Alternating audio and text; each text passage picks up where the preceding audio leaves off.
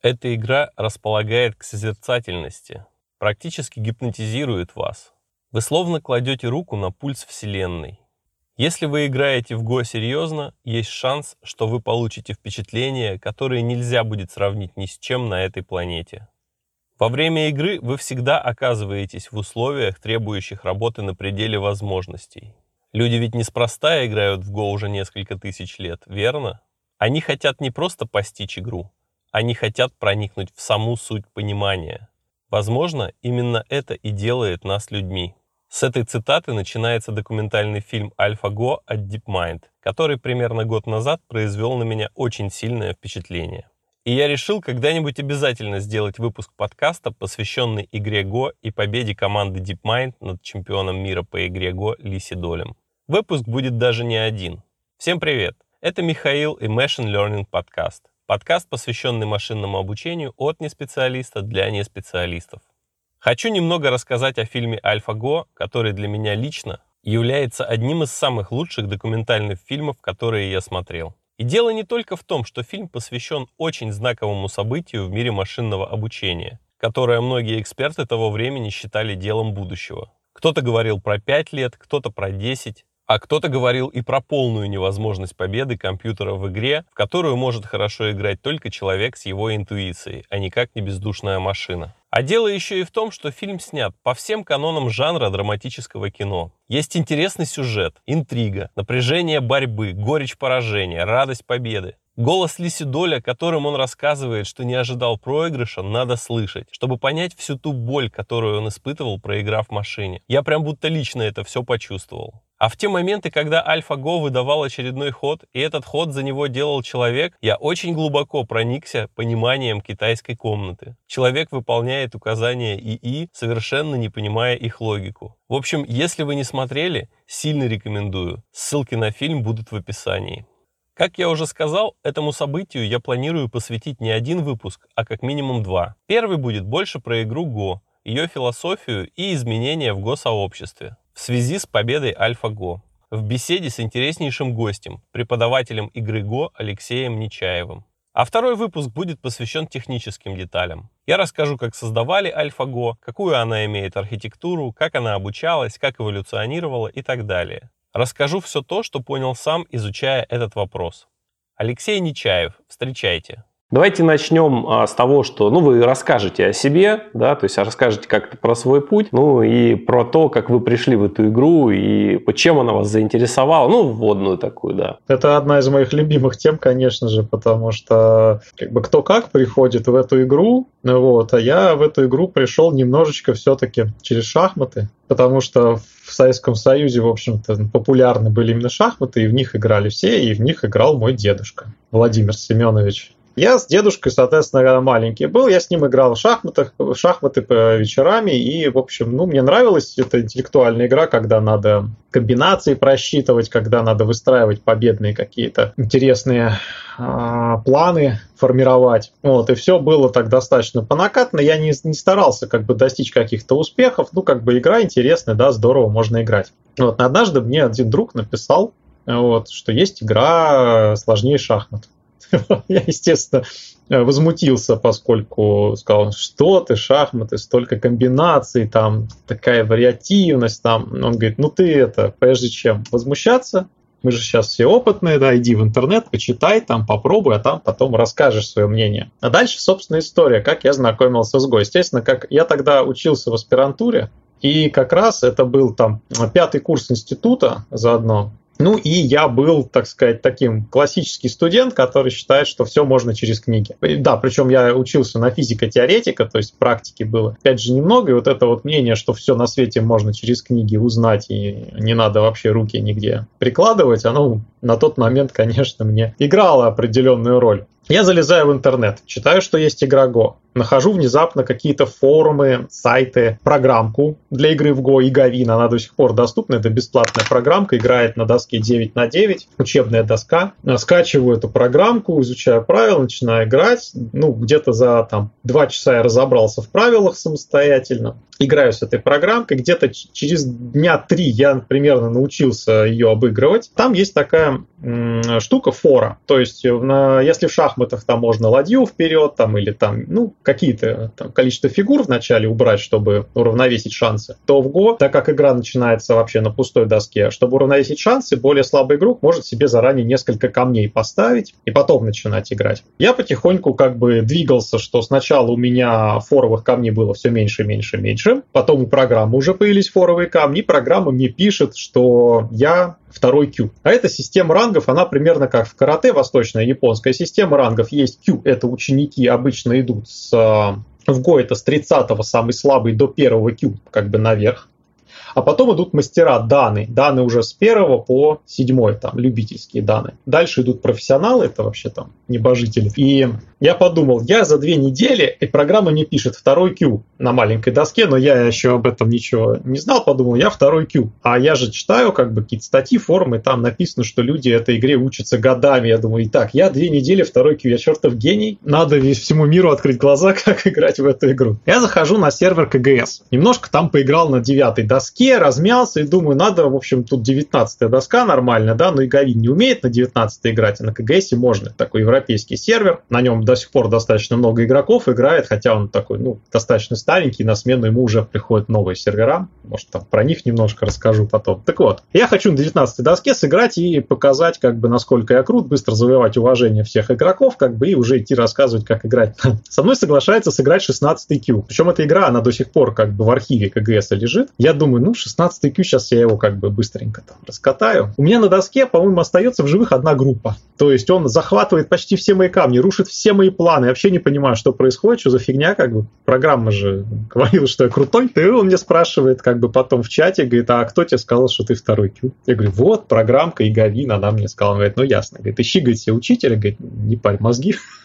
Я в чат на КГС говорю, как так и так, говорю, как бы начинающий, кто учит. Там а, в этот момент находился в чате мой будущий учитель Сергей Александрович Межов, совершенно просто, ну, это учитель с большой буквы, то есть это буквально там вот учитель, которого, вот, знаешь, найти бывает не каждый в жизни находит себе учителя, чтобы был таким авторитетом мощным, пишет, ну, говорит, приезжай ко мне в гости, там, оказалось, я недалеко живу, там, можно на автобусе доехать, я приезжаю, захожу, я ожидал, как бы, ну, разных, а тут прям вот реально дедушка, такой вот борода седая, у меня вот фотографии его есть. Ну и, в принципе, если набрать Сергей Александрович Межов, там можно найти фотографии. Он говорит, ну присаживайся, как бы. Мы поговорили, я понял, что все, я буду этого человека учиться, и из разряда вот я готов ему доверять. То есть все, это вот как раз такая связь учитель-ученик, когда учитель готов учени- учителю там отдает голову и все, как бы делай с моей головой все, что хочешь. Можно уточняющий вопрос? Это сейчас про какой год идет, чтобы ко времени как-то привязаться? Это было лет 15 лет назад где-то, я начал учиться играть. И очень быстро оказалось, что игра Go это не только про ну, спортивное мастерство, но это достаточно интересная вообще философия подхода к вообще к принятию решений не только в игре, а вообще в принципе к принятию решений. Собственно, на чем я сейчас и строю основу своей школы. Да? Я говорю, что я учу не просто в Go играть, я учу вас принимать решения, основываясь на фактах. Я всячески рассказываю о том, что игра Go это про, про разум. То есть там никаких эмоций, ничего, там все это разум, как бы факты и решения. И где-то за два года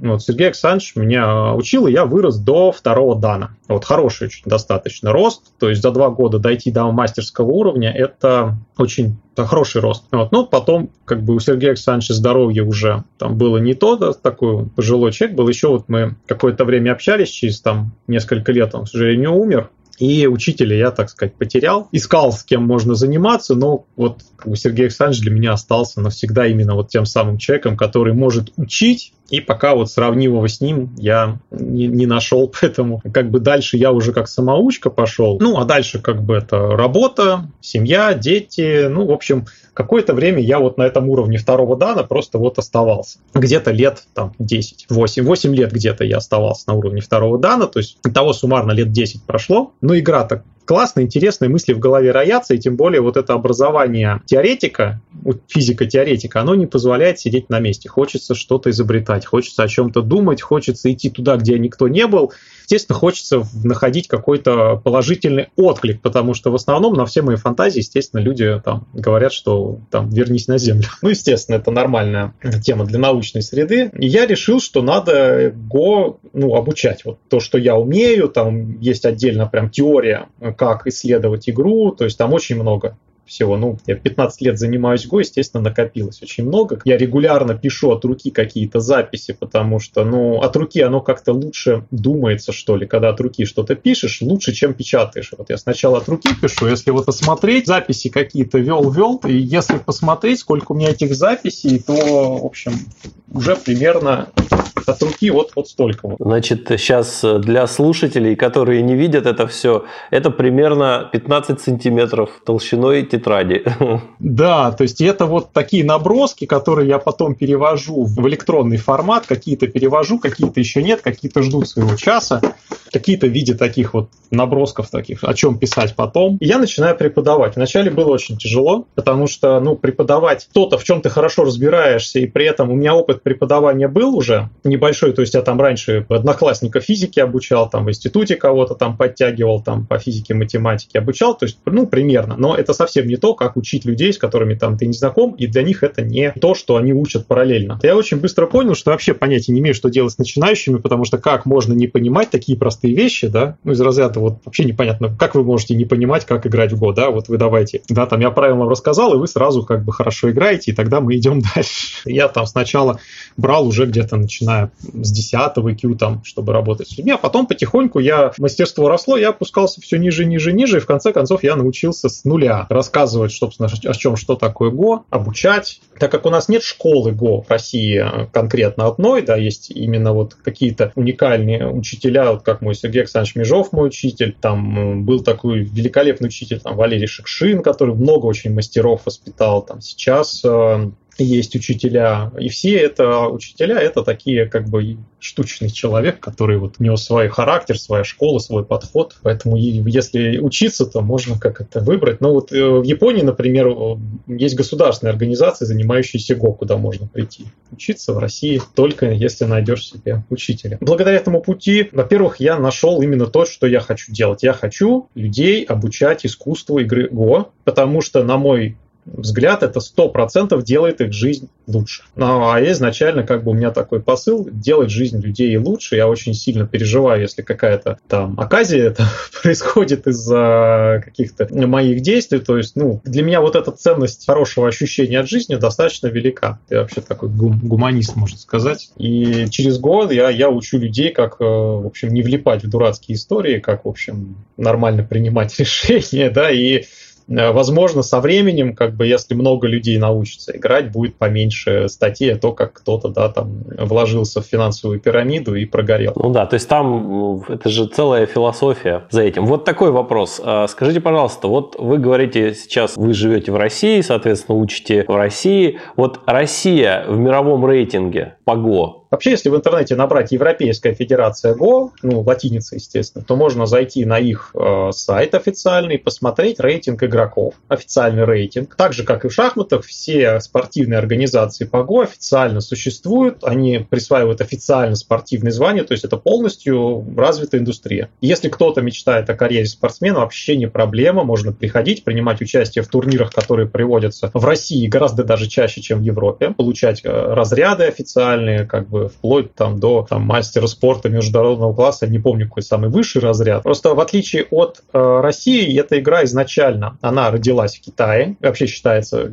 древней игрой, которая пришла из Китая, и там археологи подтверждают, что ей там около 3000 лет, а легенды Китая говорят о том, что ей 5000 лет. Игра очень старая. Потом она попала в Корею, Японию, э, и Азия это такой центр супер такой школы этой игры, и там самые сильные игроки, их там много, они друг с другом постоянно играют. Это как вот на Советском Союзе шахматная школа, которая обыгрывала весь мир. Так сейчас Азия до сих пор обыгрывает, в общем, весь мир совершенно спокойно. Поэтому там самые сильные игроки. Россия, э, ну скажем так, у нас игроки регулярно обыгрывают европейцев и берут первые места на чемпионатах в Европе, поэтому можно считать, что Россия сейчас самая сильная в плане именно всей Европы по ГО. Хотя там, конечно, тоже есть хорошие игроки очень, они без боя не сдаются. Ну вот если зайти в, как бы говорю, в Европейскую Федерацию ГО, можно посмотреть список игроков, кто там очень сильно играет. Вот самый наш, наверное, лучший игрок сейчас это Илья Шекшин, это сын Валерия Шекшина, чемпион, многократный чемпион, и Европы, и России, в общем, очень сильный игрок. Когда смотрю на его игры, в общем, впечатление такое же, как от игр восточных профессионалов, то есть э, круто, но многие вещи не очень понятны. А у него какие-то победы в Азии? Конечно, можно посмотреть. Э, есть еще Российская Федерация ГО, это русскоязычный, естественно, сайт, и там тоже официальная информация, можно зайти, посмотреть информацию, да, где участвовал. Вообще, если набрать Илья Шикшин игра ГО, наверняка можно найти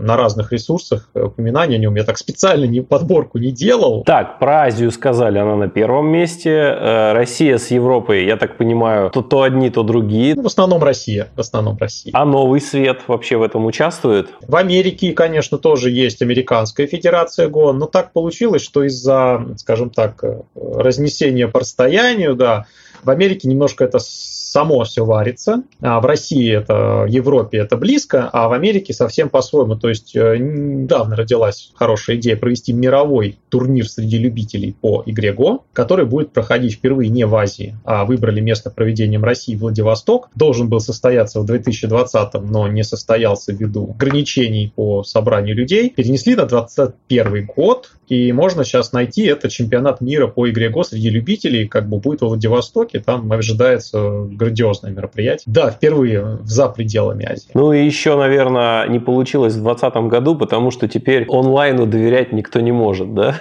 Ну, конечно, да, с появлением компьютеров. Дело в том, что вот интересно, игрой Go увлекся один, если я не ошибусь, гроссмейстер, надеюсь, не ошибусь, там Александр Морозевич, очень хороший игрок. И он увлекся игрой Go именно вот в виде хобби, то есть он не собирался из шахмат уходить в Go, но начал учиться и благодаря наработанным э, навыкам освоения именно счета, глубины счета, комбинации, он достаточно хорошо и быстро начал осваивать Го, и он давал интервью про то, собственно говоря, он в шахматах проходил все то, что случилось с появлением компьютера, он игрокам Го рассказывал, что будет с вами, когда появятся играющие программы, играя сильнее человека. Говорит, первое, говорит, вы никуда не уйдете от жульничества, оно будет. Онлайн вообще без вопросов. Естественно, будет, особенно как только появятся хорошие призы, оно будет. Поэтому в онлайн хорошие призы невозможны. А в офлайне оно тоже будет, потому что, ну, куча историй про то, как там кто-то ходит по залу, там щеку почесал, подбородок почесал, ну, там это уже там, как бы фильмы про это снимают, как там, как только появляется какой-то приз, да, там в виде там признания или денег, ну, естественно, находит человек, который думает, почему я, как бы, зачем обязательно играть, да, если можно обыграть по-другому.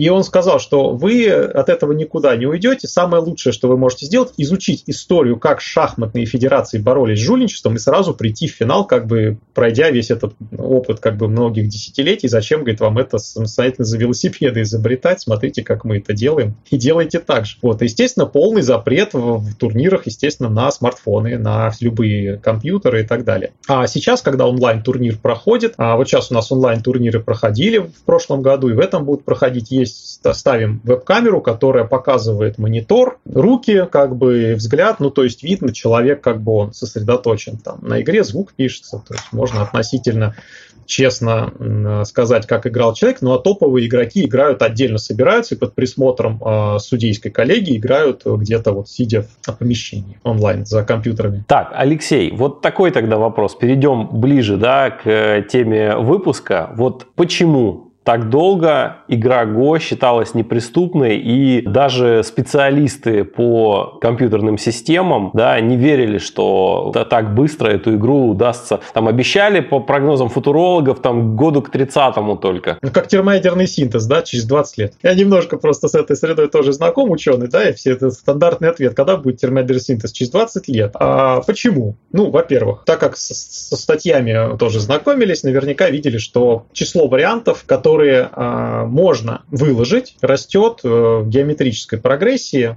и их количество совершенно несопоставимо с мощностью процессора для того, чтобы их обработать. То есть их все э, сыграть, оценить результат с помощью какого-то там оценщика, да, и выбрать из них веточку, которая будет самой лучшей. Даже в шахматах это было непросто. То, что доска шахмат в 4 раза меньше, да, практически, чем доска для Го. Ну, там своя, опять же, специфика. Насколько я вот не специалист, но все-таки пытался разобраться. В шахматах со временем количество фигур становится меньше, и эншпиль, он как бы счетный. А вот в Го вначале камней мало, потом их становится все больше, и середина игры это совершенно не не просчитываемый полностью вариант, и там нужен был совершенно другой подход. То есть нужно было найти способ оценивать ситуацию, то есть смотреть на нее какими-то формальным взглядом и говорить, хорошая она или плохая. Опытный игрок это делает, э, приводя аргументы, которые, ну, наверное, появляются постфактум. То есть мне вообще интересен вопрос, как мозг принимает решения. Я и психологию изучаю, и философию, и как бы и работу мозга с точки зрения физиологии мозга. Это все безумно интересно и помогает преподавать, потому что, ну, как бы иногда человек, который что-то учит, он на разные там как бы грабли наступает, и полезно знать, где какие грабли лежат, чтобы их обходить. Так вот, когда опытный игрок, его спрашиваешь, хорошая или плохая позиция, он начинает рассказывать, исходя из своего опыта, естественно, да, то есть он говорит, вот здесь стена, например, стена это когда стоят камни в ряд, у них много пустых перекрестков рядом, говорят, очень сильная группа, и значит у меня от нее будет там хорошая игра, да, и он даже не скажет какая, она просто будет, просто будет хорошей, просто он сыграл тысячу партий, он знает, что там будет хорошо. Но если внезапно появится игрок, который все там развалит, он будет, соответственно, потрясен и перестанет там себе там доверять, видимо. То есть все равно мы обращаемся к своему опыту. Первое принятие решения у человека в любой сфере – это опыт. Это мгновенное решение, как мы действовали до этого, то, что получалось. Это та самая шаблонность мышления, без которой человек, наверное, как вид не сохранился бы, да, то есть э, как в анекдоте, да. Почему люди, да, почему мы не при встрече там змей, хищников не гладим их, может, они хорошие, как бы, ну, просто те, кто их гладили, не выжили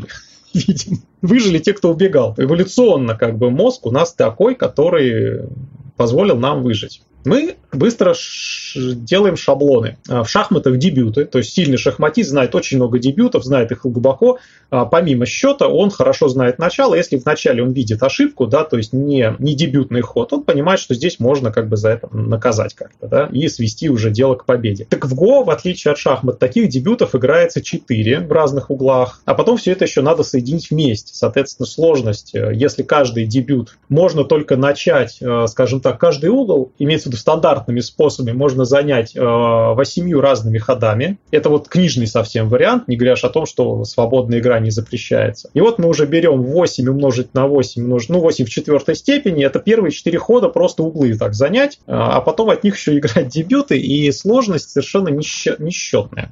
Ну, давайте я по ходу немножко вот, чтобы было еще понятнее. Вот у нас, допустим, есть игра крестики-нолики, да, поле 3 на 3. Это очень просто нарисовать все возможные комбинации расположения крестиков и ноликов. Их много, но их э, очень ограниченное количество. Ну да, а учитывая симметрии, то их не так и много.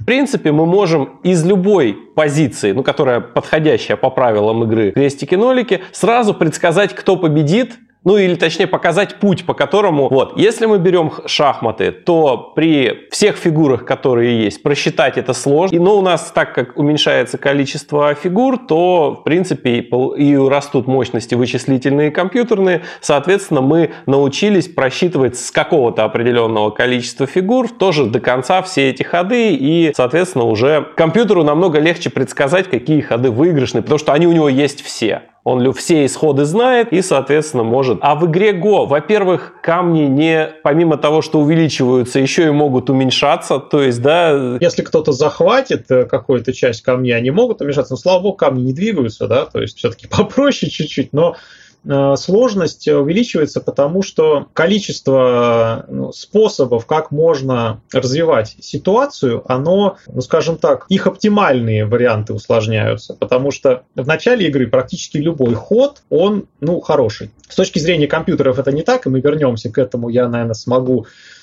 свое мнение высказать, почему это не так с, с точки зрения компьютеров. Но с точки зрения человека я делал множество, много раз делал эксперименты. Например, я вначале просто бросал кубики игральные кости и ставил камень так, как выпали мне кубики поставить камень на доску. То есть я ставил так два камня в начале партии, потом продолжал играть. И ну, нормально играется на самом деле. То есть за весь вопрос в том, понимаешь ли ты те механики, которые в игре работают, и ту цель, которую ты достигаешь. Все, все остальное, оно уже к этому присовокупляется появляется. Соответственно, вначале можно ходить практически куда угодно, не обязательно следовать э, книжным истинам. В общем-то, хорошо играть, и это даже профессиональные игроки показывают. Некоторые игроки играют весьма экзотично и хорошо играют. И тут, наверное, Э, способ оценки позиции, вот как нейросети оценивают позиции, я, честно говоря, в статьи глубоко не вчитывался, потому что этот способ человеку все равно недоступен. Просчитать варианты, как считает их нейросеть, и оценивать, как оценивает нейросеть, человек не может. Стало быть, мне ну,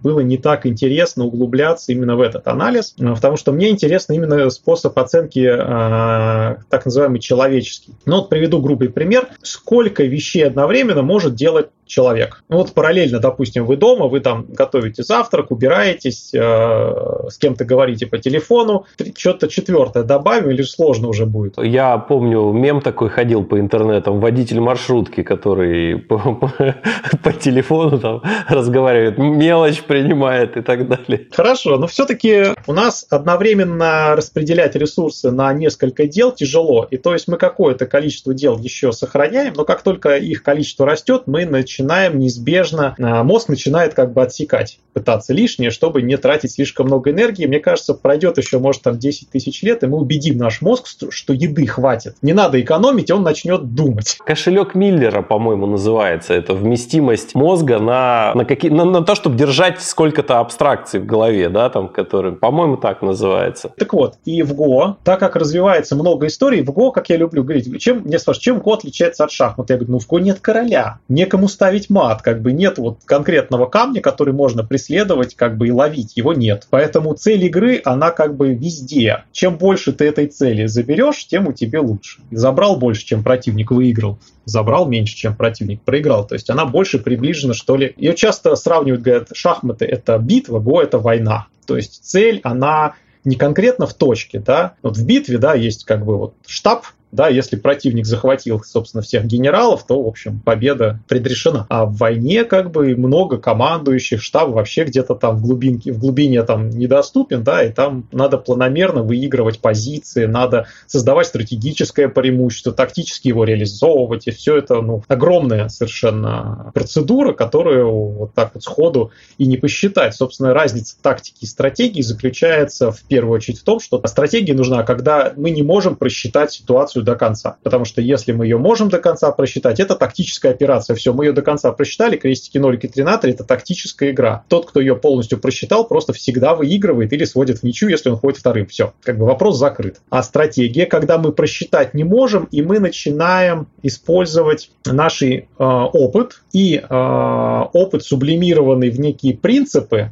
которые позволяют нам найти то, что мы считаем наилучшим продолжением, и сравнить это с тем, что считает наилучшим продолжением наш противник. То есть вот тогда борются два стратега. Давайте тогда э, вообще про вот правила вы можете кратко рассказать, чтобы те, кто вообще не знаком с игрой, хотя бы представили, ну что там происходит на поле. Понятно, что там целая жизнь, как вы сказали, происходит, и люди всю жизнь играют и всю жизнь открывают что-то новое, но хотя бы на уровне правил, вот этих простых действий. Давайте на уровне правил, я даже э, могу сейчас вот что сделать. У меня здесь демонстрационная доска есть. Вначале доска пустая. Э, основная доска это 19 на 19 линий, 361 перекресток, пустая доска. Цель игры а, расставить свои камни, которые уже не двигаются, по перекресткам так, чтобы как можно больше пустых перекрестков оказалось огорожено вашими камнями. Поэтому по очереди белые и черные ставят свои камни на перекрестке. В произвольно выбранном перекрестке все зависит от мнения игрока. То есть никаких правил, которые э, говорят тебе, куда надо ставить камень, нету. Ты ставишь камень куда хочешь. Есть правила, которые запрещают, сейчас мы к ним придем. Значит, у каждого поставленного камня рядом есть пустые перекрестки. А, для того, чтобы лучше это представить, конечно же, нужна картинка, но вот представим если камень поставлен не на краю доски, где а, обрыв такой, скажем, а где-то ну, чуть ближе к центру, чем край, то есть все остальные перекрестки, то у одного камня рядом 4 пустых перекрестка. Если к этому камню прибавить э, вплотную еще один камень его же цвета, то они соединяются вместе, и их пустые перекрестки тоже объединяются. Там получается группа с шестью пустыми перекрестками рядом. А, эти перекрестки называют дыхание или свободы, степени свободы. То есть можно прям найти терминологию игры Go, которая есть на японском, есть на китайском, и дословный перевод вполне означает, вполне как бы иногда подсказывает, что это значит. Так вот, камни стоят на доске, пока рядом есть пустые перекрестки. Это самое главное, то, что надо начинающему понимать. То есть, если в процессе игры возникнет э, территориальный спор между белыми и черными камнями, то они, как правило, сталкиваются в каких-то локальных э, битвах, где каждый из цветов пытается оттеснить другой, заняв тем самым какую-то территорию, то есть оградить ее. И если в этот момент кто-то, какая-то из групп камней полностью лишается пустых перекрестков рядом, то такая группа камней снимается с доски и уходит в плен до конца игры. Это как мы в детстве в точки играли, просто вот на клеточной бумаге, да? Точки — это игра, которая родилась из игры Go как упрощение такое. То есть, если в игре Go основное это территория, то в точках надо чужие точки окружать. Все. В Go а, очень часто интересное такое наблюдение, европейский менталитет делает предположение, то есть в Го надо камни захватывать.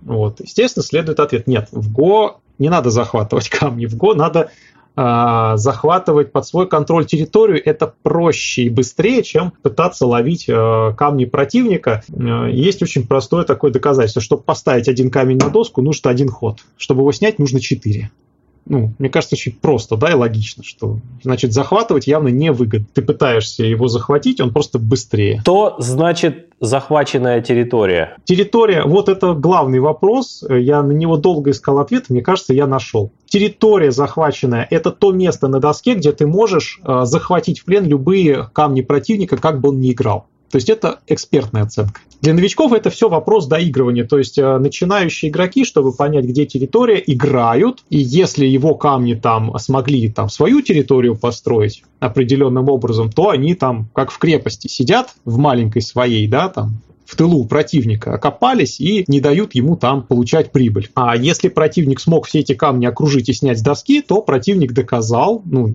они друг другу противники, в общем, то один из игроков доказал второму, что нет, хозяин этой территории я, я все твои камни захватил, значит моя территория. То есть это вопрос э, эксперимента территория. Правил, определяющих территорию, никаких нет. Есть только правила, как захватываются камни, все. А, ну, есть запрещенные ходы. Нельзя поставить свой камень так, чтобы он или целая группа твоих камней оказалась бездыханной и вынуждена была уйти в плен. То есть самоубийства запрещены. Все. Партия длится до тех пор, пока есть возможность окружать какие-то пустые перекрестки своими камнями. Как только такая возможность пропадает, считается, что игра закончена. И вначале это, конечно, не так просто определить, но со временем игроки получают необходимый опыт, чтобы в какой-то момент сказать «пас», «пас» и приступить к подсчету, у кого сколько пустых перекрестков и сколько пленников. Вот они суммируются, и получается общее такое количество очков. 250 ходов за игру в среднем. Так. Это X опытным путем получилось, то есть не потому, что так положено. Ну, я так примерно вот нет, это примерно. Камни никогда не заканчиваются. Их, э, если не хватает, просто берем еще. Вот, обычно в каждом комплекте 180 белых, 181 черный камень, просто чтобы хватило, как бы мы ни играли. Игра длинная, конечно. Обычно у начинающих игра на большой доске может занимать там от двух до пяти часов. Зависит от э, желания люби и любви к э, размышлениям. Тогда по поводу того, что сделал DeepMind, почему ему удалось решить ту задачу, которая долгое время казалась нерешаемой. Вплоть до того, что иногда даже говорили, что вот уж Go никогда не сможем. Ну, в лоб не сможем посчитать, да? Для этого нужны мощности э, совершенно запредельные. Есть такой математик Джон Тромп. Не Трамп, там сейчас за это в Твиттере банят, да, в Фейсбуке аккуратнее, будете искать Трампа. Джон Тромп. У него есть э, где-то страничка, про него есть, э, он выпускал статьи, он оценивал количество вариантов на доске Go. И он посчитал, что количество возможных позиций на доске Go, сейчас, чтобы не врать, я тут подниму свои эти записи, которые я делал, может быть, прямо с них тогда скажу, да, вот. Количество позиций 10 в 170 степени, столько возможных позиций можно разложить на доске. Там даже больше, 2 на 10 в 170 степени. Это количество позиций, а, допустимых правилами. А вот количество партий, которые можно сыграть на доске Go, приходя к этим позициям 10, в степени 10 в степени 48. Обалдеть. Ну да. Ну, то есть это считать бессмысленно, да? Зачем пересчитывать вообще все? Очевидно, нужно было найти то, что считать не надо. Ведь человек точно так же принимает решение. в первую очередь как бы думает над тем, что работает. То, что не работает, он над этим не думает. Почему вызывает шок, когда у нас что-то не работает, то, что всегда работало? Потому что нарушает шаблонность. То есть мы идем, щелкаем выключателем, свет не загорается, и в первую секунду мы, естественно, испытываем дискомфорт, как бы, ну, должно же было загореться, да, что не так. И вообще введение абсолютно любых изменений, естественно, вызывает дискомфорт если они достаточно долго не нарушались никак. Так вот, а, естественно, начинаем сравнивать с разными большими числами, чтобы было понятно вообще, о чем речь идет. А, в физике есть попытка подсчитать, сколько атомов во Вселенной. Атомов — это элементарные частицы, их много. Так вот, если вот взять это 10 в степени 10 в степени 48, то получится, что на каждый атом во Вселенной можно под 10 в степени 720 игр привести. Ну, то есть их настолько много, что вряд ли компьютеры когда-нибудь пересчитают, да и не надо это делать, потому что мозг, ну, человек же играет в эту игру и нифига не считает, очевидно, да? Он не считает. Он по-другому принимает решение. Я думаю, что идея нейросетей, она... Я вот не специалист совершенно в этом вопросе, но я знаю, что она давно носилась в воздухе, и вот последние года они почему получили распространение, компьютерные мощности доросли до возможности самообучаться, то есть за разумное время. То есть я думаю, еще лет там 30 а, назад просто компьютеры были недостаточно мощными, чтобы за сколько-нибудь а, разумное время а, сделать эту нейросеть обучить. Сейчас могут. Нейросеть училась играть в Го сама с собой. Я дальше абсолютно не знаю, как происходит обучение нейросетей внутри, именно вот в плане там этого черного ящика, но она формировала, так сказать, я шажу по-дилетантски, но, наверное, пусть будет это такое поэтическое отступление, свое мнение о позиции. То есть она говорила, что вот эта позиция хорошая, это плохая, потому что вот из этой позиции я сыграла там, там 10 тысяч партий, проиграла, из этой позиции я сыграла, там выиграла. Какая-то функция оценки, а, какая-то а, сеть оценки, возможно, там есть. По-моему, в первой нейросети Альфа Мастер, Альфа Го Мастер, по-моему, была. А вот Альфа Го Zero, по-моему, там вообще всю в одну сетку свели, которая сама с собой училась играть. И вот тут начинаются уже самые интересные артефакты при, про нейросеть. Да? Допустим, она нашла способ играя сама с собой, миллионы партий, а, оценивать позицию по каким-то формальным критериям, причем самое приятное, прикольное, что мы не узнаем по каким, потому что нейросеть это черный ящик. Да, и разобраться, как она оценивает, мы не можем. Это самое вот прикольное, то есть это не алгоритм, а вот, это какой-то черный ящик. Так вот, э, впервые это, значит, была AlphaGo Master, которая играла с Лиси Долем, и один раз Лиси Доль ее обыграл, поймав на варианте, который она абсолютно, скажем так, не ожидала, и она ошиблась в расчетах. Что интересно было, это, это действительно интересный факт, потому что ну, на таких артефактах мы, наверное, можем попытаться понять, как устроены внутри эти нейросети, да, мы породили монстра, которого не вполне контролируем. А вот следующая нейросеть AlphaGo, AlphaGo Zero, которая обучалась с нуля сама с собой. И вот тут, кстати, если поискать картинки, то очень интересно. Она, ее первые партии, которые она играла в течение первых трех часов, похожи на партии начинающих игроков, которые узнали правила и просто тыкают камешки. Кто-то кого-то случайно съел, кто-то кого-то не съел, им просто интересно камни ставить. И она первые, первое время просто вот как-то ставит камни и получает какой-то рандомный результат. А вот спустя часов 19 ее игра уже похожа на игру средних любителей она начинает цепляться за углы. И вот тут интересно как раз э, логика игры в Go. Есть, э, естественно, теория начала партии, э, дебютная теория, там, причем она двухсоставная, есть дебюты по каждому из углов, и есть дебют в целом, вот называется джосеки, фусеки, на доску. Или фусеки, я в ударениях с азиатских слов не совсем. Дело в том, что угол физически, да, проще окружить, чем центр. Допустим, вот ты можешь поставить в угол чемодан, руки расставить, встать, убрать и угол заслонить, и никто этот чемодан не возьмет. В Go э, аналогии эти очень простые. То есть то же самое. А чтобы окружить угол, нужно меньше камней потратить, э, чем окружить центр. И люди, изучая эту игру, видимо, поняли, что начинать лучше с углов, потому что там сразу проще занять надежную позицию, которая дает возможность играть э, эффективней. Я думаю, мы этими общими словами, в принципе, опишем, да, смысл игры. И когда э, AlphaGo мастер училась у людей, естественно, она изучила сначала все партии э, из базы и тоже начала играть, э, продолжать обучение с того шаблона, который имела, то есть с углов э, предпочитала начинать играть. Хорошо, с этим разобрались. Но AlphaGo Zero тоже начинала играть с углов. Хотя не обучалась на предыдущих партиях, да. Хотя не обучалась. Я начал, э, я думал, почему так, у меня есть мнение на этот счет, потому что э, если ты действительно рандомно в начале играешь, ожидаешь, что первая версия, которая будет обыгрывать остальные, так как они играют все слабо, скорее всего, тоже будет обыгрывать за счет того, что вначале зацепляется за углы и получает раннее преимущество. И поэтому ее путь развития немножко повторил путь развития человека, потому что она тоже зацепилась за углы. По легендам, кстати, самый сильный ход считается ход в центр доски в начале. И AlphaGo Zero обыграл AlphaGo Master со счетом, по-моему, 100-0. То есть она указала, что в теории игры людей содержится фундаментальная какая-то э, слабость, которую AlphaGo Zero миновала. Она пошла другим путем, и какую-то э, погрешность она миновала и стала играть лучше, да. Да, и это то, что предсказывал как раз Александр Морозевич относительно шахматных программ. Говорит, как шахматные программы каждые несколько лет начинают полностью в ноль, в сухую обыгрывать предыдущие программы. Говорит, у вас в Go будет то же самое. Говорит, каждые несколько лет будет появляться программа, которая в сухую обыгрывает предыдущую. И вы будете каждый раз переписывать всю теорию начала игры.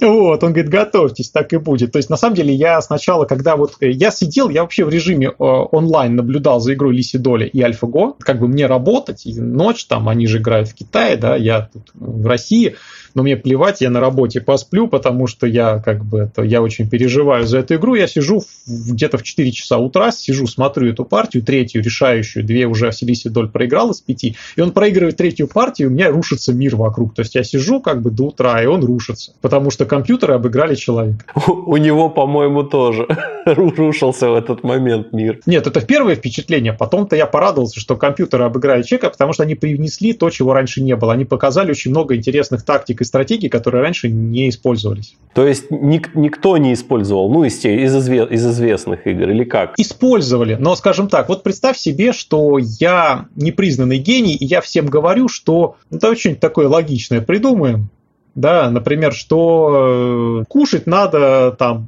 один раз в день, и тогда проживешь на 20 лет больше, да. Ну, меня сбивает машина, и все говорят, ну, он не прожил на 20 лет больше. То есть любая случайность, э, которая вообще не связана с этим, да, может меня выпить из колеи. То же самое. Конечно же, были мастера, которые играли подобным образом какие-то отдельные моменты. Но они не выигрывали все партии, чтобы своим примером сказать, да я-то на самом деле понимаю, что происходит. И смотрите, как я играю, учитесь у меня. Он что-то выигрывал, что-то проигрывал как бы. И чтобы заслужить признание, ты должен э, доминировать с помощью своего способа мышления. Вот тогда тебя посмотрят. Конечно же, пытались э, так играть, но когда так играет компьютер и всех обыгрывает в сухую, все таки а ну тогда, значит, он играет хорошо. Очевидно. То есть это революции в науке, то есть э, каждая следующая как бы парадигма побеждает предыдущую, только если начинает тотально доминировать на каком-то поле, там, объясняя то, что происходит, там, или выигрывая, да, другая нет. Тогда ее не признавать уже невозможно. Так-то, конечно, я как любитель э, не самого сильного уровня тоже какие-то ходы, которые принесли нейросети, использовал, но доказать профессиональному игроку, что это хорошо, я не могу, потому что он в этом моменте, да, там, вот я так сыграю, он в 10 других меня переиграет. И я все равно проиграю партию, что докажет, что в целом я ну, не очень хорошо разбираюсь в этой игре. Ну так вот, а AlphaGo Zero доказала, что разбирается в этой игре лучше всех, но замечу, она начала тоже с углов. А теперь немножко интересных мнений про нейросеть. Первое, значит, была же прощальная партия Лиси Доли из трех партий на форе, где он играл, не, Хандоль называлась нейросеть, можно поискать, и он ее обыграл на двух камнях форы, применив интересную особенность, которая тоже относится к нейросетям.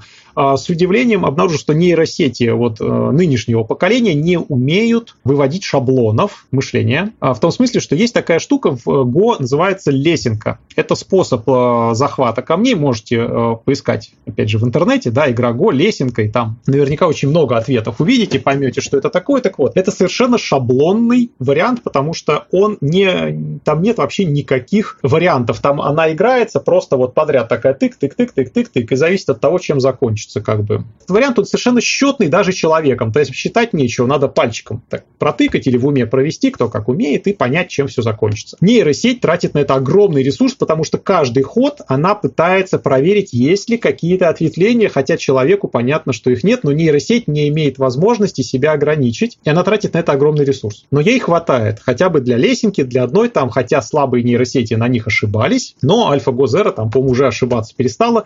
А вот Лисидоль что сделал? Он ее, по-моему, вывел параллельно и на лесенку, и на ловушку, и она, пытаясь просчитать одновременно два боя, которые для человека очень счетные, очень простые, А для нейросети это совершенно космический вариант, там множатся эти варианты, она их множила себе, она там ошиблась, он ее опять обыграл. То есть, если бы в этот момент с Лисидолем играл человек, он бы на такое не попался? Да, человек бы не попался, человек бы посчитал, причем мы проверяли на других нейросетях, я проверял на Lilo Zero, на Kata ну то есть на доступных всем нейросетях, которые создали э, программисты, и они тоже в том же моменте также ошиблись. То есть мы узнали, что нейросети нынешнего поколения умеют обучаться, но некоторые шаблонные варианты, которые для человека превращаются в очень простую задачу, да, они для них до сих пор это многовариантный выбор они не умеют э, самоограничивать себя, то есть в какой-то момент догадаться, существуют какие-то лесенки, да, и их можно считать очень просто, быстро и вообще без вариантов, потому что как бы там все зависит от того, как бы захватишь ты камни следующим ходом или они сделают этот ход. Все. Они до сих пор это считают как бы в лоб. И у современных нейросетей я слышал, просто костыли вставляют, то есть вставляют алгоритм, который за них эти лесенки считает. Это слабость, да, вот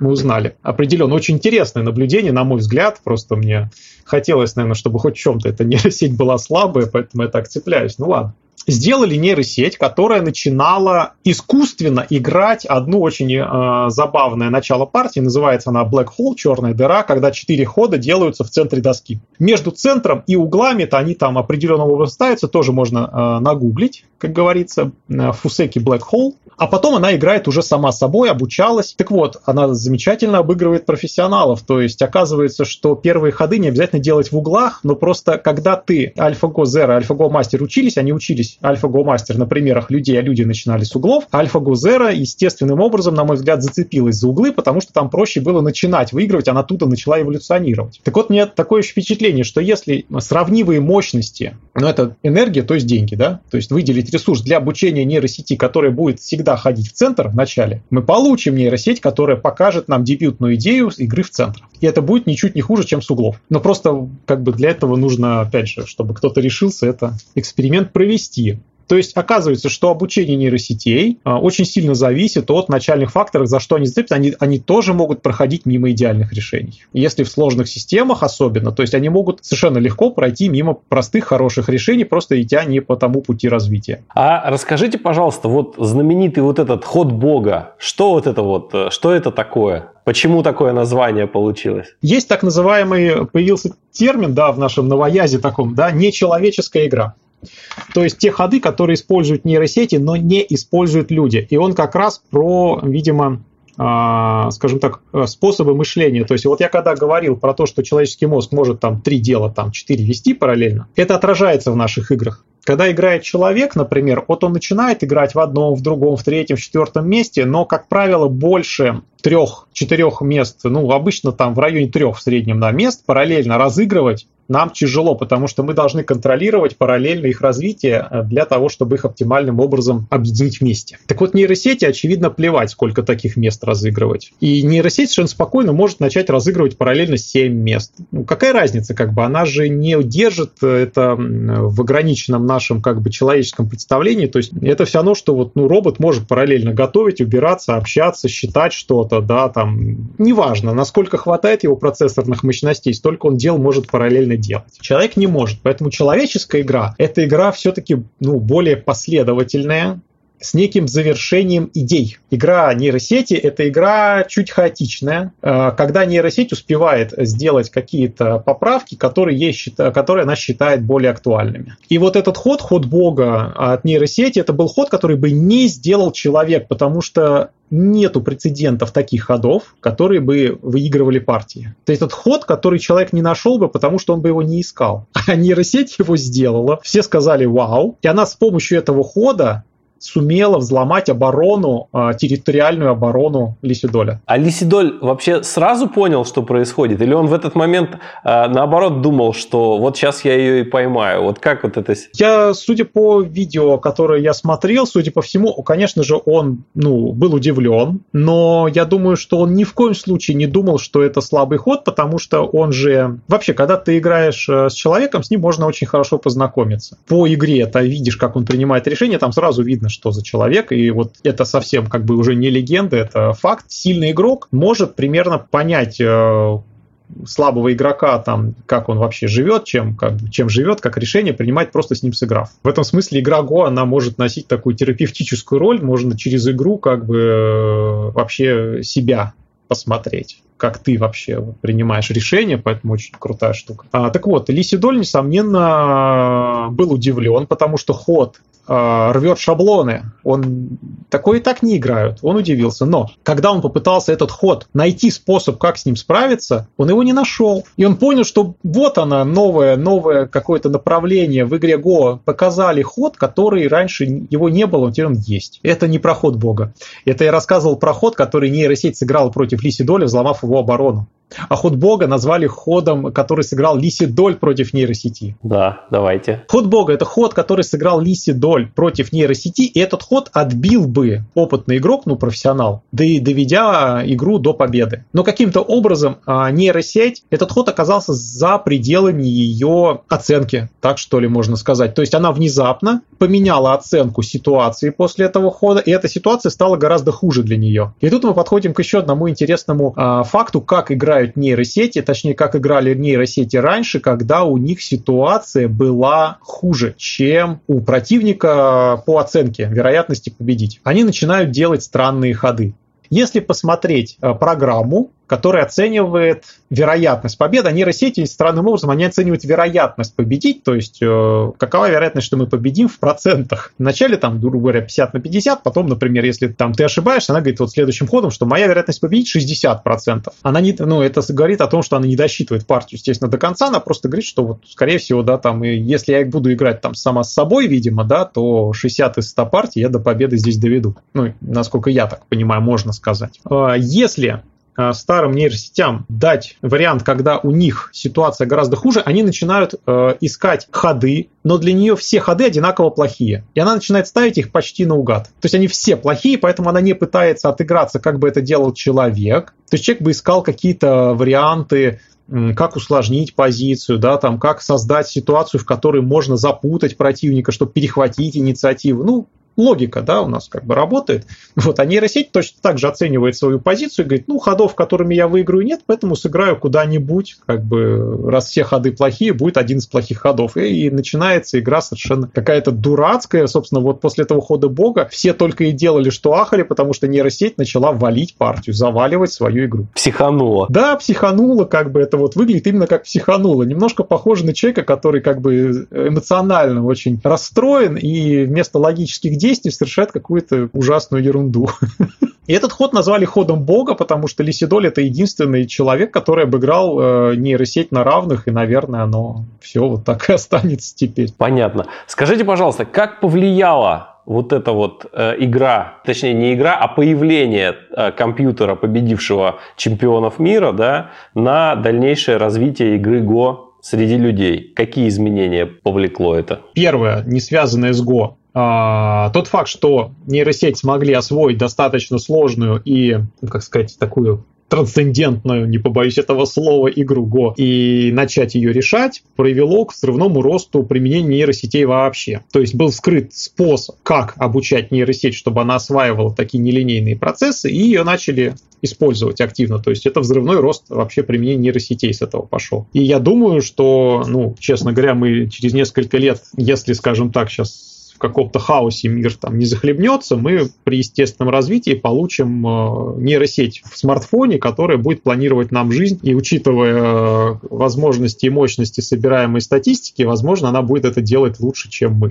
То есть, говорит, знаешь, сегодня тебе надо там пойти вот в, этот, в, этот, в это место в боулинг поиграть. Ты такой, зачем? Говорит, я знаю, что тебе надо, давай, иди, короче. Просто иди. Я боюсь, честно говоря, потому что ощущение свободы, это психологически, наверное, очень важно для многих людей ощущение, когда ты думаешь, что сам принимаешь выбор, да, как человек знакомой ситуации, я подозреваю, что, ну, подозреваю, ладно, знаю, что выбор мы принимаем сами очень редко, вот в основном он обусловлен, как бы, и это знают как бы маркетологи и разные люди, работающие с рекламой и так далее. Но понимать это и догадываться об этом постоянно, это, наверное, будет очень тяжело. Ну, нейрофизиологи, например, вообще уверены, что мы никогда сами решения не принимаем. Ну, это уже хочется на этот счет поспорить, потому что помимо официальной науки есть еще эзотерика, да, и как бы наша связь с неким высшим разумом, который непознаваемо, стало быть, наделен, наделил нас свободой воли. В чем-то она должна проявляться, например, в принятии каких-то решений, которые не обусловлены, да, внезапно. Это позволяет нам как бы окрыленными этой мечтой идти дальше. Ну, если мы согласимся с тем, что мы обусловлены, то, в общем-то, можно сесть как бы и жить на пособие. Да? Если мы обусловлены, тогда надо выкидывать уголовный кодекс вообще в мусорку, потому что как бы люди обусловлены, как бы он совершил преступление, потому что как бы это вот вся система вокруг его к этому толкала, а он вообще не виноват, ни в чем не быть, не может быть. Да? Нет свободы воли, наказывать не за что. В этой истории же есть э, развязка, типа, ну тогда и действия судей обусловлены, так что все нормально. Антиутопия, да, когда человек устраивает чип, и если там есть вероятность, что он скорее преступник, его заранее сажают в тюрьму, потому что что ждать. Это антиутопия, к которой мы можем стремительно продвинуться, если мы пустим нейросети управлять нашей жизнью, и исчезнет тот самый гуманизм, когда мы внезапно как бы бы жалеем того, кто по всем законам должен быть наказан. Кажется, вот это важная составляющая, которая может быть как раз там, не знаю, не так уж и обусловлена. Второе. Непосредственно, конечно, вырос интерес к игре Go, потому что трансляцию смотрело очень много человек, и э, люди, скажем так, во властных структурах тоже обратили внимание, скажем так, а хорошая игра, в общем-то, да, и неплохо было бы, так сказать, э, прийти и изучать то, что считается игрой императоров. То есть вообще эта игра, она на Востоке использовалась, чтобы чтобы обучать высших чиновников этому искусству для того, чтобы думалось хорошо. Да, и в Китае говорят же, есть четыре искусства, которые должен овладеть каждый... Благородный муж. Благородный муж, да, спасибо. Это игра на музыкальном инструменте, там игра на цинь, классический музыкальный инструмент. Это каллиграфия, живопись и вэйчи, то есть игра го.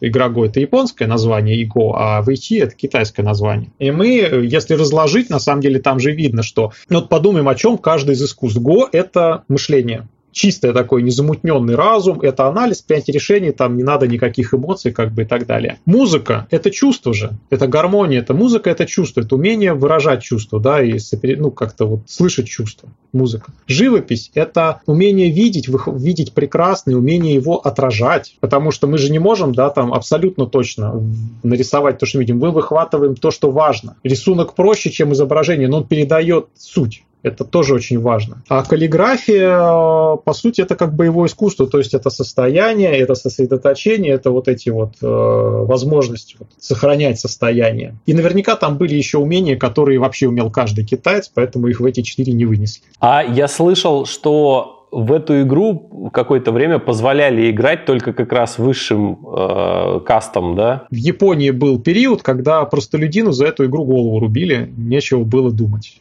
На самом деле здесь имеется достаточно простое обоснование, да, если мы сейчас от эмоций опять же уйдем, то, как говорится в одном известном китайском трактате, э, животы как бы простых людей должны быть полны, а головы пусты. Для простых людей есть игры для простых людей. А для тех, кто принимает решения, есть искусство для принимания, принятия решений. Зачем тебе, там, если у тебя в стране там 140 миллионов людей, зачем тебе 140 миллионов управленцев? Они же ничего делать не смогут, все управлять захотят. В любом случае разделение какое-то должно быть. Должен человек, который, например, занимается там прокладкой э, там электрических проводов, получать удовольствие от своей работы, да, ну и, естественно, соответствующее вознаграждение, иметь, э, как сказать, право на хорошую жизнь. Но должен получать получать удовольствие от своей работы в первую очередь. Как бы. И если его голова загружена там этими высокими материями, то, возможно, в какой-то момент он скажет, мне надоело провода прокладывать. Поэтому я думаю, что запрещали так, как раз с этих точек зрения, то есть чтобы человек э, простой был счастлив, да, то есть кто занимается, скажем,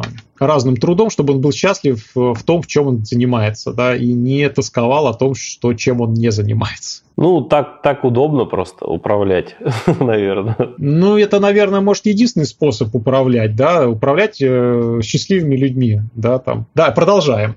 Еще следующее, значит, непосредственно в игре мы увидели очень много интересных вариантов, э, которые породили возможность разнообразить стратегии. В чем-то стратегия была сужено. Какие-то ходы, которые раньше считались хорошими, нынче считаются плохими.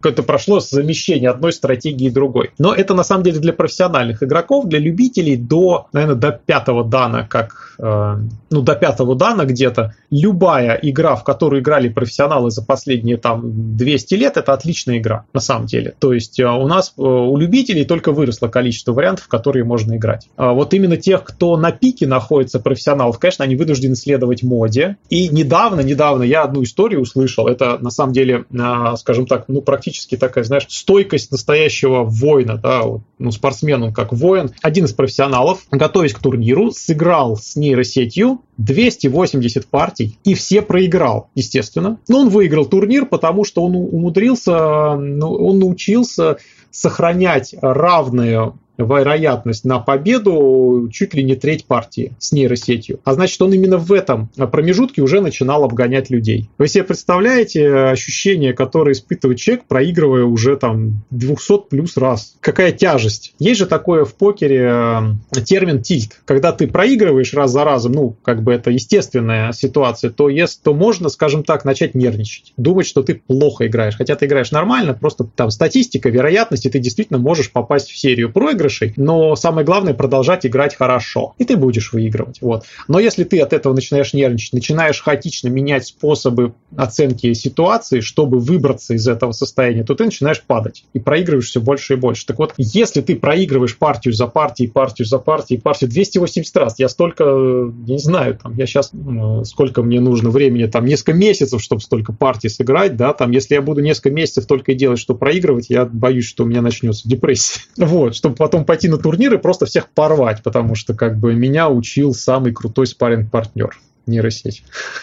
Вот это, наверное, еще один а, момент да, изменений. То есть теперь люди тренируются у самых крутых нейросетей. Ага. Конечно. Ну, конечно, все. Теперь самые топовые, все топовые игроки, естественно, тренируются с нейросетями. С этим связана надежда э, Европы и России догнать Восток. То есть раньше, чтобы их догнать, надо же ехать туда тренироваться. С сильнейшими игроками так, теперь сильнейший игрок, он у всех как бы дома на компьютере. Там, ну, нужен компьютер с дискретной видеокартой, чтобы она позволяла считать, но это вопрос решаемый. В крайнем случае есть интернет-сервисы, которых э, есть нейросети, можно с ними там играть. И спарринг-партнер у тебя вот он дома, тренируйся как бы все время, которое можешь тренироваться. Он тебе не просит за это ничего. То есть мы можем тренироваться с лучшими, значит мы можем расти, наверное, ну, приблизительно с той же скоростью и быть подготовленными похожим образом. Значит, можем побеждать. А скажите, как-то вот призовые фонды поменялись? Про Восток ничего не скажу, не слежу, честно говоря, поменялись ли. А в России призовые фонды выросли, но это связано не с, наверное, не напрямую с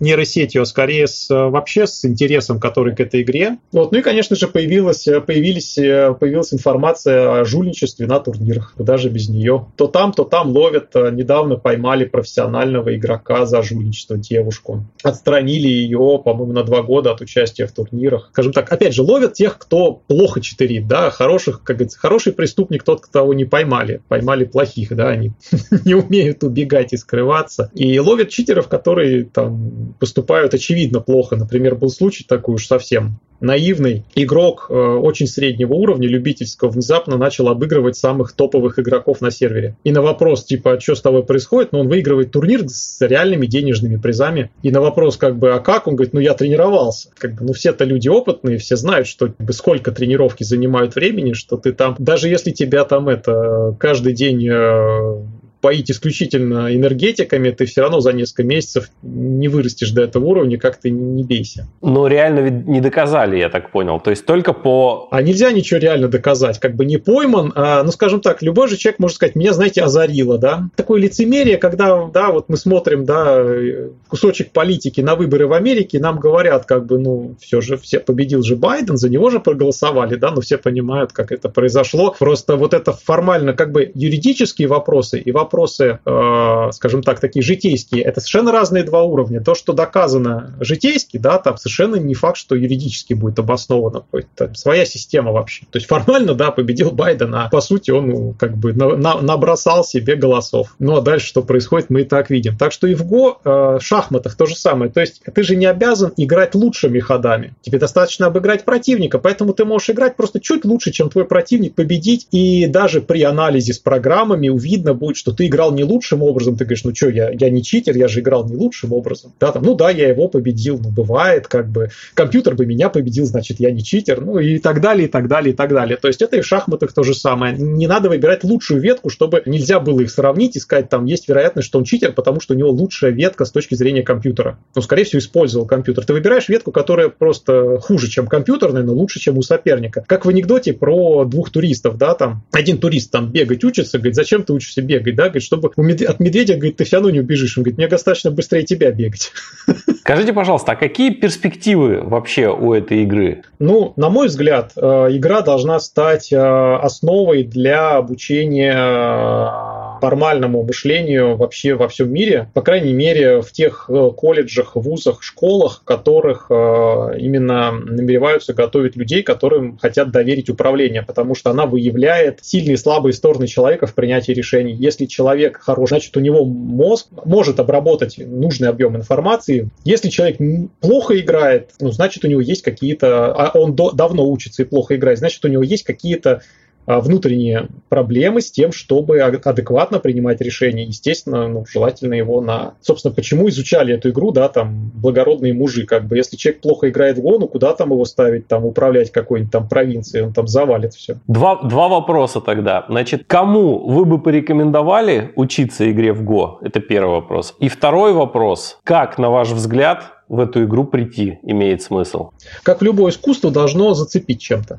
То есть э, люди приходят в любое искусство, когда они получают удовольствие от соприкосновения с ним. Это путь, который, наверное, сложно срежиссировать. Ну, скажем так, э, люди, которые э, в основном приходят и остаются в каком-то из видов искусства, это люди, которые с его помощью закрыли какие-то свои внутренние потребности. Я с помощью го реализую свою потребность делать мир лучше, обучая людей. Явно эта потребность как-то имеет свои какие-то более глубокие корни, а то, что мне, ну, в целом кажется, что мир там идеален, идеален и хочется сделать его лучше кто-то, да, там приходит в музыку, да, там он через музыку получает возможность выразить себя, он играет, он пишет, он, ну, то есть, я думаю, в каждом искусстве. Поэтому в Го надо попробовать, но попробовать надо правильным образом попробовать, вот так. Желательно найти себе учителя, а, вот, и группу людей, которые тоже хотят пробовать, чтобы не оказаться в вакууме, чтобы было с кем-то вот взаимодействие, чтобы ощутить себя частью чего-то большого. И попробовать. Это вот как надо прийти в Го так, чтобы захотелось. То есть нужен позитив от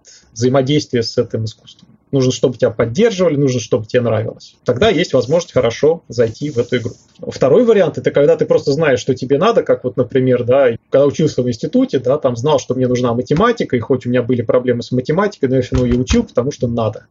вот, да, то есть хочешь не хочешь, выучишь. Ну вот, и на каком-то уровне все равно разбираешься да, там, может, даже не кайфуешь. Кому надо изучать эту игру? На мой взгляд, надо изучать игру всем, от решений, от чьих решений зависит э, действительно ну, то, что жизненно необходимо. То есть всем управленцам, то есть всем чиновникам всех рангов надо изучать эту игру, чем выше, тем обязательней практически, вот, на мой взгляд. И, естественно, бизнесменам, потому что от их решений тоже зависит, ну, в общем, огромные цепочки и э, благосостояние очень многих людей, кто с ним работает. Да? То есть тем, кто принимает судьбоносные решения, всем обязательно надо изучать эту игру. Конечно же, лучше всего, когда есть учитель, который ну, знает, как вести, скажем, самоучительство не работает, потому что люди, которым я советовал изучать эту игру, как правило, люди занятые.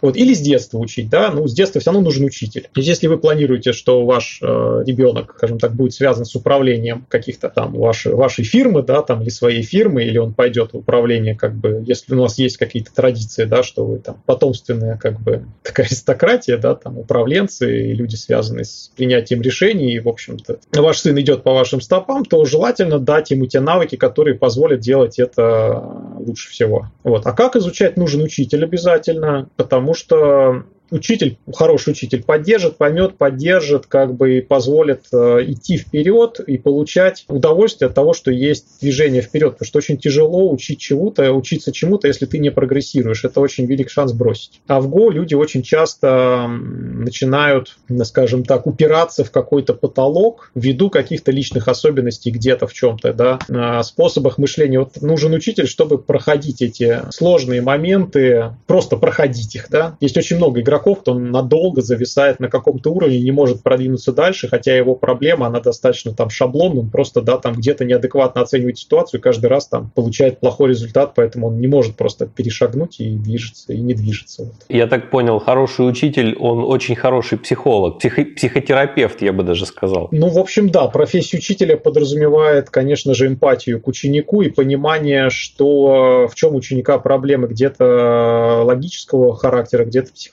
характера, да. Очень много, кстати, дискомфорта в изучении этой игры встречает э, человек именно ввиду того, что игра соперническая, то есть ты с кем-то играешь, ты все равно кому-то проигрываешь, и очень э, многие люди испытывают дискомфорт в этом состоянии, так что научиться, скажем, учаться, обучаться музыке, каллиграфии и живописи гораздо проще в этом смысле, потому что ты не соперничаешь с кем-то, да, ты как бы прогрессируешь, учитель тебя хвалит, ты прогрессируешь, все хорошо. Вот, а здесь ты прогрессируешь, но там кто-то тебя постоянно обыгрывает, и ты чувствуешь, ну что ж такое, да, там, может, не мое там это. Здесь вопрос еще, кстати, да, отношение к проигрышу. Игра Go, она, если ты смог достичь высокого мастерства, наверное, ты разобрался с вопросом, как относиться к проигрышу. Алексей, смотрите, у меня э, основные вопросы все. У меня по ходу э, еще возникали вопросы, но я просто понимал, что если я их сейчас задам, там каждый вопрос по ходу игры, это на отдельный можно выпуск. Вот, может быть, я что-то у вас не спросил из того, что в, чем вам хотелось бы поделиться. Ну, скажем так, будет проще, если вы сейчас мне зададите те вопросы, которые возникали, я на них буду кратко отвечать. Ну, здесь такие вопросы, они касаются больше самой игры, философии игры. Вообще классно классные вопросы. Например, по философии игры. Да? Мы все знаем, что проще всего эту игру сравнивать с такими стратегическими, соперничающими какими-то дисциплинами. Это в первую очередь приходит в голову война. И про войны мы знаем достаточно много, фильмы про это снимают, книги пишут, как бы истории войн изучают. И если посмотреть э, школы стратегические, особенно в этом смысле э, там радуют китайцы, которые пишут философские трактаты о том, как принимать решения в войне. Тот же самый Сунь Цзы, которого очень часто цитируют, тут проблема найти хороший перевод перевод правильный, там бывают разночтения, и косвенной информации в Го играл Конфуций. По крайней мере, он упоминает эту игру в беседах с, по с своими учениками. Вот, я в лоб на русском эту информацию не найти, на английском почти тоже, в китайском интернете рылись, нашли тексты, где он это упоминание идет, и вообще очень тяжело как бы искать исторические справки про эту игру из Китая. Во-первых, там все это глубоко зарыто. Потом нужен человек, который очень хорошо знает китайский тоже отдельная проблема. И многие философские трактаты а, можно через эту игру осмысливать, потому что, ну, повоевать ты же не пойдешь, и временные затраты на игру несопоставимо меньше, чем на любые, как бы, действия в жизни. То есть зачем вообще игра? А, человек играющий, а, Homo Ludens, да, там, игра в бисер, и вообще, если посмотреть на игру как на искусство, то есть целое направление философии о, об игре как об искусстве. И вот там стоит тоже покопаться, потому что э, игра Go как раз воплощает, олицетворяет собой тот самый подход к игре, э, к одному из разновидностей игр, да, там которые позволяют э, осваивать э, достаточно важные вещи, не калечить. То есть э, ты можешь сыграть за неделю там 100 партий в Го и разобрать какой-то очень важный вопрос, и потом идти принимать свои решения, например, в бизнесе, да, там на этом основе. А тебя сто раз уже похоронят, да, если в реальной жизни? Конечно. То есть цена ошибки в жизни же достаточно велика, в игре эта цена ошибки всего лишь проигранная партия, ну, час потраченного времени, несопоставимо, да, игры нужны. И есть такое мнение, что человек человек э, начал развиваться именно благодаря играм. Возможности не убиваться, а получать опыт э, в некоем как бы искусственном пространстве. Так что можно осмысливать философские произведения про принятие решений. Да, там Суньцзы трактат, э, есть 36 стратегем китайские, есть западные стратегии, например, там Эдвард Лютвак пишет о стратегии очень хорошо, через призму игры. Это отлично ложится. И у меня, кстати, есть личный лайфхак, который у меня работает. Я любые произведения э, философского характера перекладываю, когда читаю, на то, как бы я использовал эти советы в игре. И у меня есть очень четкий триггер. Если я понимаю, как бы я это в игре использовал, то я понимаю книгу. Если я читаю книгу и не понимаю, как бы у меня это в игре работало, значит, либо я книгу не понял, либо книга плохая. И дальше я просто смотрю, если про книгу как бы отзываются, что это хорошая книга, значит, ну, я еще не понял, надо перечитывать ее второй раз. Работает 100%, очень удобно, кстати, как бы бы понятно, понял ты книгу или не понял ты книгу. Психология тоже, кстати, неплохо работает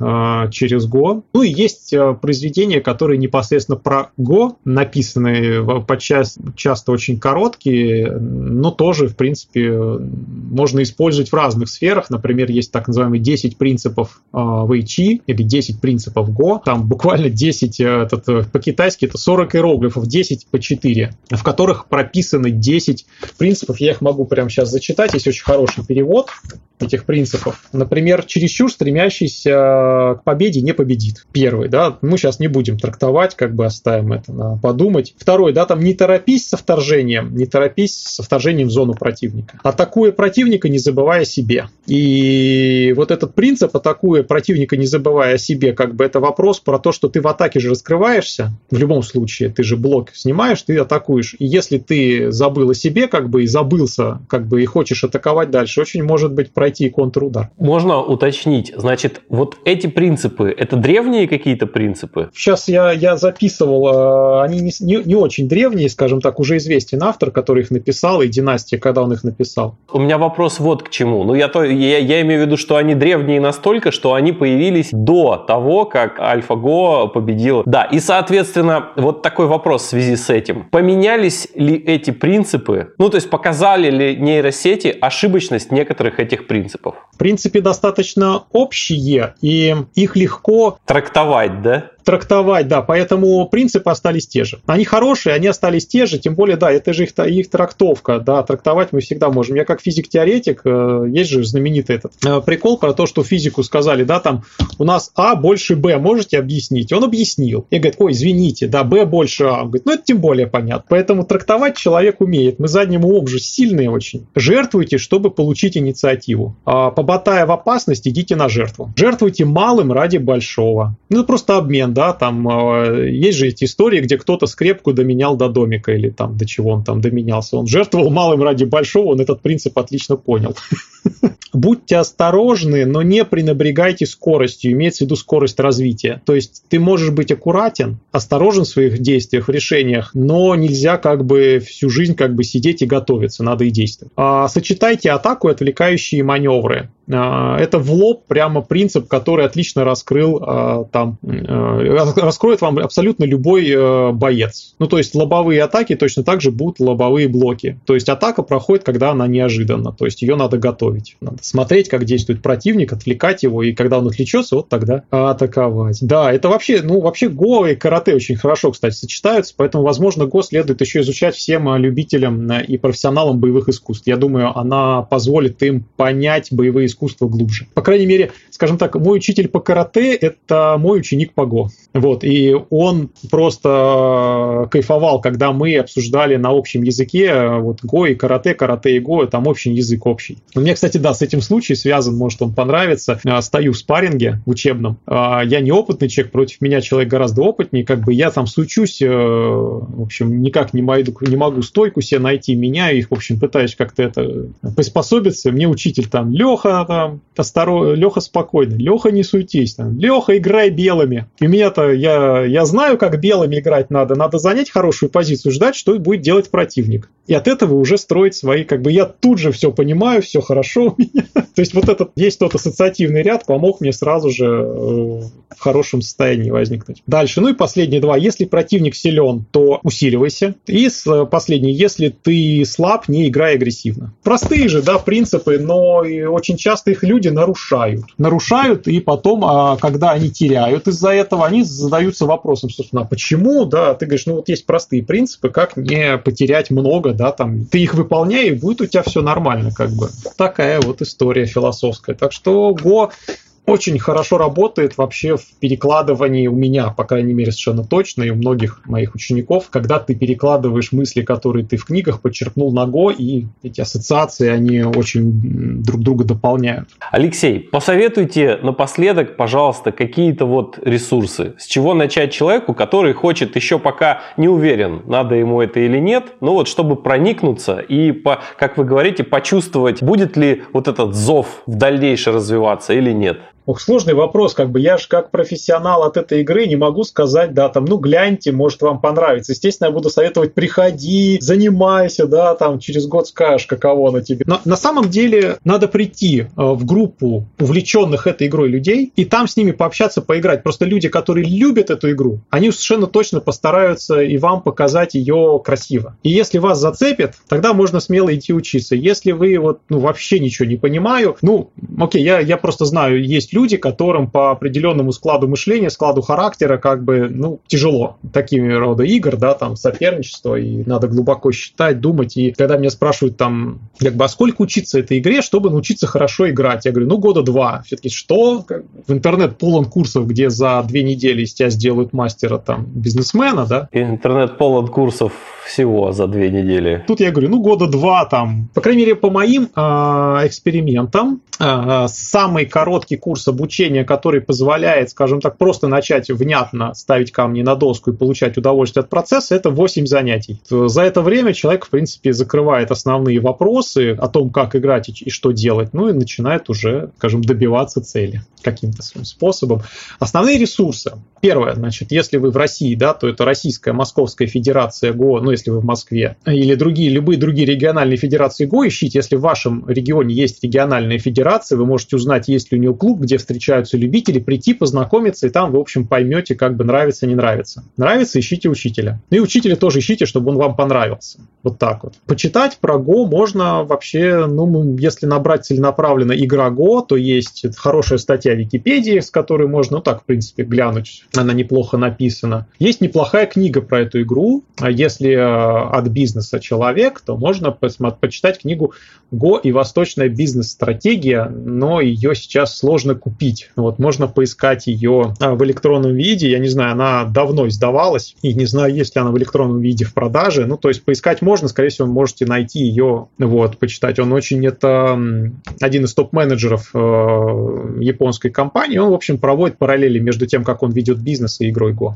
Вот, хорошая книга. Из э, таких приключенческих романов можно... А, кстати, вот-вот-вот, как зайти в эту игру. А, давным-давно в Японии сняли сериал «Хикару и Го». Сейчас он переведен на русский, доступен на YouTube бесплатно. И можно... Дети... Практически бум был, детский бум в Японии, когда дети смотрели этот сериал. Там 72 серии про то, как маленький мальчик познакомился с этой игрой, и вот он потихоньку там, переживая как бы разные приключения и свои собственные какие-то, справляясь со своими собственными там травмами, да, там, психологического характера, да, там, когда он то проигрывает, то выигрывает, он, тем не менее, становится профессионалом. Недавно про это дело фильм сняли китайцы, выпустили фильм, он сейчас вот там субтитры есть, но там уже более, наверное, взрослому поколению, кто с субтитрами фильма может смотреть, есть китайский фильм по мотивам этого мультсериала. Фильм «Альфа-Го», кстати, документальный, отличный вариант, если его найти, если человек связан с IT-индустрией, то, наверное, этот фильм поможет ему, скажем, увлечься, как бы получить представление об этой игре, там, тем более и правила рассказывают, и немножко показывают эту игру. Из игровых серверов, вот есть КГС игровой сервер, то есть если набрать в поиске КГС Go, вот игровой сервер, есть онлайн Go сервер, онлайн Go сервер тоже. Про игру Go, это европейский сервер. Насколько я знаю, там очень много игроков, можно там и интерактивные правила пройти, и поиграть с кем-то можно попробовать. То есть э, вживую, конечно, приятнее. Если вы найдете с кем-то вживую встретиться, поиграть, впечатлений будет больше. Личное общение все-таки. Вот. Но если кто-то лишен такой возможности, можно онлайн найти и сервера игровые, их э, два европейских и несколько азиатских. Вот. Ну, начать, наверное, лучше с европейских серверов, там, по крайней мере, можно с кем-то поболтать в чате. Да, плюс есть еще, конечно, ресурсы школьные. Например, у меня есть своя школа, школа Го Алексея Нечаева. Ее можно найти на, во ВКонтакте. На Фейсбуке э, у меня только личные там страничку я веду. Во ВКонтакте у меня там много информации, разные лекции и ученики. То есть, если зайти без внимания, там человек не останется. Если он будет задавать вопросы, ему обязательно ответят. Так что вполне можно там через э, меня. Да? Ну и там у разных учителей тоже есть свои школы. Если вы зайдете в Московскую Федерацию ГО, то там есть список, кто а, преподает ГО, можете как бы обращаться к разным людям. Вот. На мой взгляд, я преподаю ГО очень хорошо, так что в первую очередь ко мне обращайтесь.